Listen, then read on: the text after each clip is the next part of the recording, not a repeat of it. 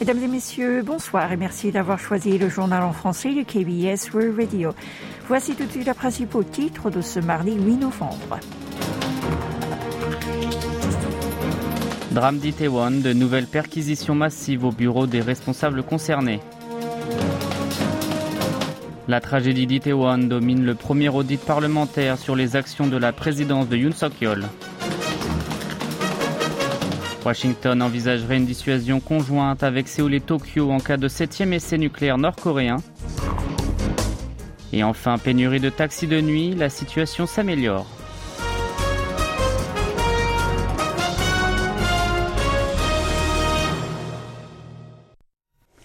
Les enquêtes s'accélèrent afin de déterminer les circonstances et la cause de la bousculade meurtrière à Itaewon qui a fait 156 morts. Ce mardi, l'équipe spéciale d'investigation de la police a perquisitionné 55 lieux concernés par le tragique accident. Parmi eux, les bureaux des chefs de la police nationale et de la préfecture de police de Séoul, ainsi que ceux de la maire de l'arrondissement de Yongsan, dont fait partie le quartier où la fête d'Halloween a tourné au le 29 octobre dernier. Des casernes de pompiers municipaux et de Yongsan, le centre de prévention de désastres de Séoul et celui de gestion de la station de métro d'Itaewon ont eux aussi fait l'objet des descentes. Il s'agit des deuxièmes opérations du genre en six jours. Le 2 novembre aussi, huit endroits ont été fouillés dans les locaux de la mairie de Yongsan. Les enquêteurs cherchent à saisir les documents relatifs au drame dans 19 sites, en particulier au bureau de la maire et de son adjoint, ainsi qu'au centre de contrôle des caméras de surveillance. Hier, l'équipe avait déjà décidé d'interroger six responsables concernés par la catastrophe pour homicide involontaire dans le cadre du travail, et ce sous le statut de prévenu. Les enquêteurs se sont également rendus compte que le responsable du renseignement du commissariat de Yongsan avait détruit un rapport sur le possible risque d'accident rédigé avant la fête. Ce même responsable serait allé jusqu'à inciter ses collègues à dire qu'un tel document n'avait jamais été préparé. L'équipe spéciale envisage en même temps de s'emparer euh, des téléphones portables des principaux prévenus et témoins des dossiers concernés par la fête ou encore des données sauvegardées sur les ordinateurs. Direction Yoido, le Parlement a effectué aujourd'hui son premier audit sur les actions du bureau présidentiel depuis l'arrivée au pouvoir de Yoon Suk-yeol. Le secrétariat du chef de l'État, son service de sécurité et le Conseil présidentiel de sécurité nationale sont concernés. Sans surprise, il a largement été question de la tragédie d'Itaewon. Dès le début de la séance, les députés membres de la commission compétente se sont affrontés sur la dénomination du drame. Le pouvoir semble préférer l'appeler simplement un accident et l'opposition une catastrophe. Le Minju s'est ensuite pris à la police pour son manque de réaction à l'immense mouvement de foule dans le quartier le 29 octobre. Dans la foulée, la première force de l'opposition a une nouvelle fois réclamé le départ du ministre de l'Intérieur et de la Sécurité et celui du patron de l'Agence nationale de la police. Pour sa part, le parti du pouvoir du peuple a continué de veiller à ne pas élargir la responsabilité du gouvernement dans le désastre. La formation présidentielle s'est pourtant ralliée au Minju pour mettre en cause les défaillances des forces de l'ordre. Par ailleurs, pendant que les investigations sur le drame d'Itaewon se poursuivent, le processus de funérailles des victimes de nationalité étrangère continue. D'après le ministère sud-coréen des Affaires étrangères, à ce jour, 22 défunts parmi les 26 au total ont été inhumés ou transportés dans leur pays d'origine. Chaque corps est accompagné d'un employé du ministère jusqu'à l'aéroport et une fois arrivé à destination, des diplomates sud-coréens l'accueillent afin de rendre un dernier hommage à la personne qui a perdu la vie dans la tragédie. Toute l'actualité de toute la Corée, c'est ici sur KBS World Radio. Et nous enchaînons avec notre chapitre Corée du Nord. L'administration Biden semble avoir décidé de démontrer une force de dissuasion conjointe avec les armées de ses deux principaux alliés d'Asie si le régime de Kim Jong-un finit par tester sa nouvelle bombe atomique. Pour cela, les États-Unis pourront dépêcher leur porte-avions à propulsion nucléaire en mer de l'Est. C'est Kedo News qui a publié aujourd'hui cette information.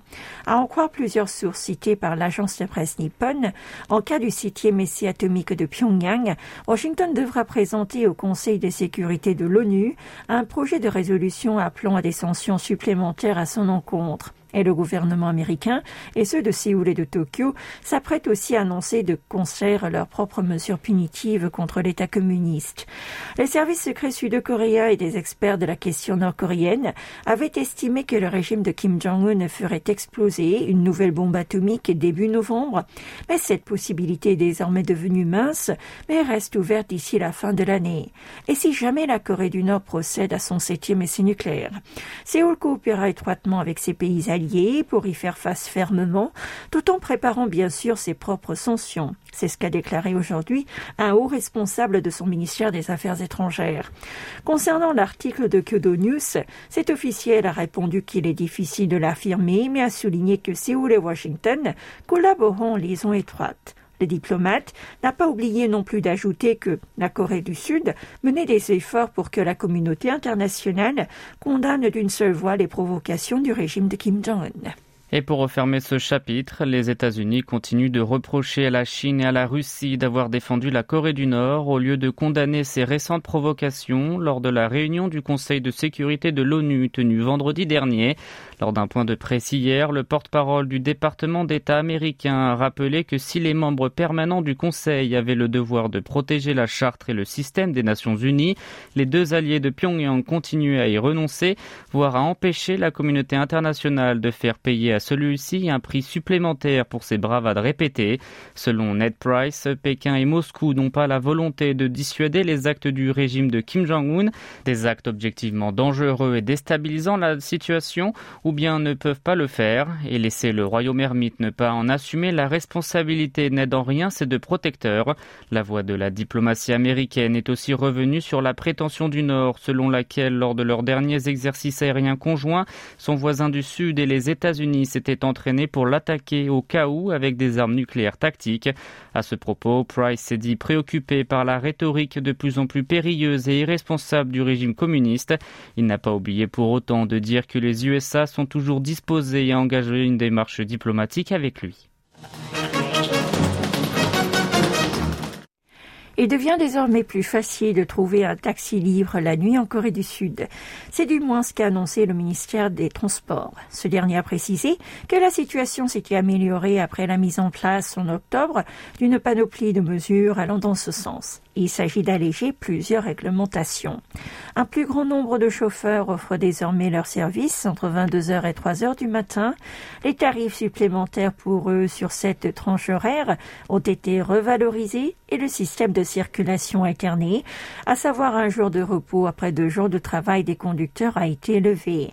Le taux de disponibilité des taxis sur une plateforme a ainsi atteint 50% la semaine dernière, contre seulement 25 la première semaine d'octobre un responsable du ministère a admis que cette embellie pouvait s'expliquer par la baisse des demandes de la semaine dernière, la période de deuil national après le drame d'Halloween à One.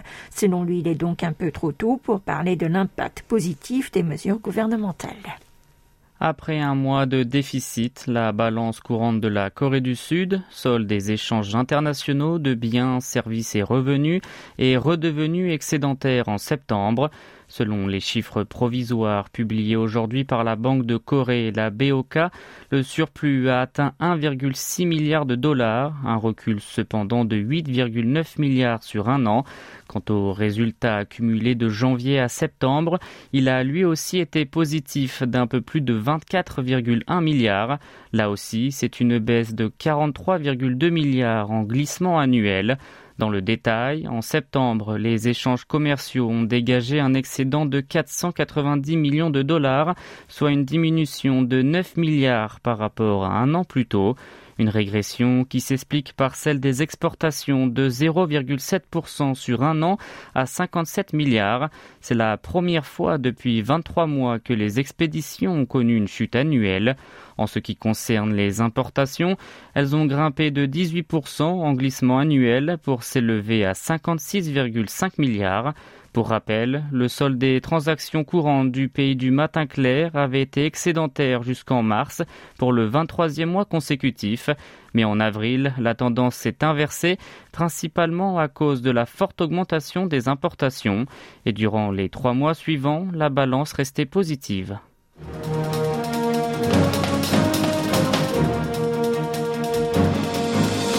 C'est la fin de ce journal qui vous a été présenté par Oh Ha-young et Maxime Lalo. Merci de votre fidélité et bonne soirée sur nos ondes.